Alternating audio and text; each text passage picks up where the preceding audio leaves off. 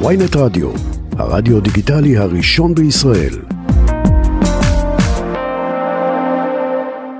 ה-FDA כבר לא יחייב ניסויים בבעלי חיים כתנאי לאישור תרופות חדשות. אה, אני נגד. מדובר בחוק, אתה נגד מה? אני חושב שצריך לעשות ניסויים על בעלי חיים בכל מקרה, תמיד. אז אה, לא כך, אה, לא כך, אה, על פי החוק החדש בארצות הברית, חוק שנחתם על ידי הנשיא בסוף אה, דצמבר, שביטל את החובה הזו. אנחנו אה, שמחים לומר שלום לפרופסור יחיאל בר אילן, מומחה לרפואה פנימית, מלמד אתיקה רפואית בבית הספר לרפואה של אוניברסיטת תל אביב, שלום. שלום, ערב טוב לכם. רגע, מה החלופה לניסויים ב- בבעלי חיים בתרופות? הרי... זו, זאת שאלה, או ישירות על בני אדם, אבל למעשה המגמה היא לעודד טכנולוגיות חדישות של בינה מלאכותית, הדמיה מולקולרית, וזה זה אחת המגמות המרכזיות מאחורי האיתות הזה, לנסות ואתה ולעודד סומך. ואתה סומך על הטכנולוגיות האלה? אני לא האיש שמבין בתחום, אז זה גם לא איש שמבין בתחום יקבע, זה הציבור יקבע, כי של... ה- ה- ה- אתה לא דורש ניסוי בעלי חיים. השאלה אם חברות שמפתחות תרופות יוותרו על זה בגלל חבות, אם יהיו אסונות, אם יתבעו אותם. Mm. צריך להבין את ההיסטוריה של הדבר הזה. אה, זה לא בהכרח שהן אה, יפסיקו... אה, ל- מה פתאום? הבנתי. לא, לא, לדעתי זה יותר אמירתי ויותר במטרה לעודד טכנולוגיות חילופיות, Mm. זה אולי יקצץ בשוליים קצת. יש מגמה, יש refinement, reduction, יש שלושה עקרונות לצמצום ניסויים בעלי חיים שמוסכמים כבר מאז שנות החמישים, לא מוסכם, כשאומרים פחות, כמה פחות. טוב, זאת צריך אומרת... להבין כן, בבקשה. שלפני מאה שנה הייתה התנגדות עצומה לניסויים בעלי חיים. בתי חולים התגאו, שיווקו את עצמם, שאמרו אנחנו עושים ניסויים לא על ילדים ולא על חיות. השואה שינתה את זה. מעניין, הזעזוע למה? העולמי, הזעזוע העולמי מהניסויים הרפואיים שעשו הנאצים על אסירים, גרם ל, ל, למהפך חשיבתי, ואחד מהעקרונות האתיים הבינלאומיים שיצאו בעקבות השואה היה העיקרון שעל מנת לעשות ניסויים על בני אדם בכלל, לא אסירים, לא נאצי וכן הלאה, אבל כל ניסוי על בני אדם צריך שיהיה בסיס ידע איתן על מחקר בבעלי חיים. זה לא חייב חוקית, אבל זה שיקף את המצב. וואו, מעניין. והיה אסון התלימודומית באלה בסוף שנות החמישים, שבו שיווקו תרופה חדשה לכאבי ראש, ונשים בהיריון שלקחו את זה לבחילות, לבעיות של תחילת הריון, ילדו תינוקות ללא ידיים, ללא רגליים, היה ש- אסון עולמי. לקח- הייתה תרופה שנוסתה בבעלי חיים או שלא? אה, רגע, מיד נגיע לזה. אוקיי. אז קודם כל גילו את זה והיה אסון נוראי ואמרו איך זה עבר, היה בארצות הברית חוק מאוד אה, קפדני מ-1938 שאי אפשר ל- לשווק תרופות לא בטיחות וכן הלאה.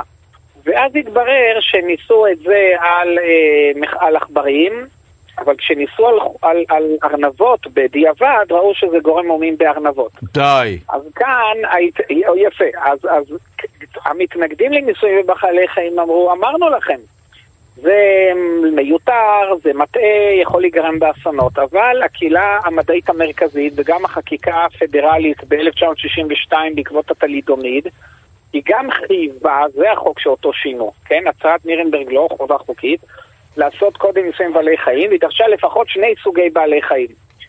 בגלל זה, אבל עדיין מתנגדים לבעלי חיים אמרו, זה לא יהיה בשני סוגים, אולי בשלישי, אין לזה סוף. כעת, יש נסיגה אה, הצהרתית שהיא הרבה יותר נועדה לעודד טכנולוגיות חילופיות שקיימות היום, וחלק מהתעשיית ההייטק וכוחה להשפיע. השאלה היא האם זה ישפיע. כי חברת תרופות שתשווק אה, תרופה, לקבל אישור, אבל לא עשתה ניסוי בעלי חיים, היא עדיין שואלת את עצמה עשר פעמים, האם אנחנו נצליח למכור את זה כשהמתחרים שלנו יגידו שזה לא נוסע על בעלי חיים, אם יהיה אסון כמו טלידומיד, אם לא יתבעו אותנו. כך, אה, שהשאלה היא לא הדרישה הרגולטורית, אלא הדרישה הציבורית, וכמובן דרישה מדעית, הרבה יותר קל לעשות ניסויים בבעלי חיים. זהו, אני אה, התלבטתי כי לרכוש כמובן אה, שמפו לשיער וכולי, אנשים שמחים שזה לא נוסע על בעלי חיים, אבל תרופות, לי פה לא יש אכפת, איזשהו עניין. לי לא אכפת אם זה נוסע, לא, אני, גם לא, עכשיו ברצינות. לא כן. אכפת לי אם זה נוסע או לא, אכפת לי מה שאומר לי, אני בנושאים של רפואה, עדיין כן. אפילו אחרי הקורונה, אני מקשיב לרופאים, אני חושב שזה זה, אז מה שאומרים לי לי אני עושה. עכשיו, אם הרופאים, שזה מבחינתי, הרופא הגדול זה FDA, אומר לי שצריך, אז צריך, לא צריך, לא צריך. כלומר, למה בכלל זה שאלה של, לא, של אתה הציבור? תמים, אתה תמים. קודם כל, ה-FDA הוא בהחלט סמכות, אבל הוא לא רופא, הוא גוף, אה, הוא, הוא גוף צבאי, על פי החוקה האמריקאית, הוא גוף פדרלי במדים, שקובע סטנדרטים מסוימים תחת השפעות ולחצים אה, שונים ומשונים. זה לא שכל מה שהוא מחליט, אה, הרי, הרי אותו FDA אישר את הטלידומיד. והיו תרופות נוספות, כמו ויוקס, שקיבלו אישרור, ובדיעבד התברר שהן מזיקות, ומשכו אותן מהשוק, זה קורה מדי פעם. לא, ברור שיהיו לו טעויות, אבל אני סומך על שיקול הדעת שלו. גם לא, אם הוא יהיה. שגוי, הוא יותר טוב משלי. לא, נ- זה נכון, אבל למה, איך, איך יש טעויות? אבל זה לא, אתה טועה בעניין, סליחה שאני אומר את זה, זה לא... זה בסדר, זה התפקיד שלך. זה, זה, זה, זה, זה הצגה כזאת, כי בסופו של דבר, פיתוח תרופה מהמעבדה עד השוק זה היום עניין של יותר ממיליארד דולר. החברות, האקדמיה, משקיעים אינסוף מאמצים. והם, מכל מיני סיבות, ימשיכו לעשות את הניסויים בבעלי חיים. זה לא... זה כמו שיגידו, אנחנו נבטל חוק אה, שדורש מעצורים ברכב. האם אנשים יתחילו לנסוע בלי מעצורים ברכב? לא, כי אנשים לא יסמכו על הרכב ככה. לכן, הניסויים בבעלי חיים זה דבר שהרבה ממנו מיותר, זה נכון. העניין הוא שהמדע מתקדם על הרבה מאוד אנרגיה מיותרת. כל ניסוי בעלי חיים הוא מיותר, חוץ מהניסוי שאני עושה במעבדה שלי. אתה מכיר את זה? אוקיי, הבנו. נכון, בתקשורת, כן. כל מה שאומרים בתקשורת זה שטויות, חוץ מבתוכנית שלכם. זה, אה, זה, לא, הפוך, גם המקרה אצלנו. הזה זה אה, הפוך, נכון. אני חושב שזה התוכנית עם הכי הרבה שטויות. אבל בסדר גמור, כן. אוקיי. לא, אבל- אבל אה, זה- זהו, אז כל מדען, מה זה עושה ניסוי בעלי חיים? זה לא הובי, זה עולה כסף, זה עבודה, אנשים משקיעים בזה קריירה שלהם, וכל מי שיש לו פרויקט, הוא מאמין שהפרויקט הזה הוא, חיוני, וקשה מאוד לדעת מראש מה חיוני ומה לא חיוני. אז הממשל הפדרלי מאותת שזה טוב וזה כיוון נכון להשקיע יותר בבינה מלאכותית, וריאנטים של אותה תרופה שנניח נמצאו בטוחים בבעלי חיים, לא נבדוק כל וריאנט, כל אטום שזז, לא נבדוק אותו שוב על סדרה של 100 עכברים, אלא נעשה הדמיית מחשב, זה הכיוון שמעודדים אותו. אוקיי. מה יצא מזה? בואו ונראה. מאה אחוז.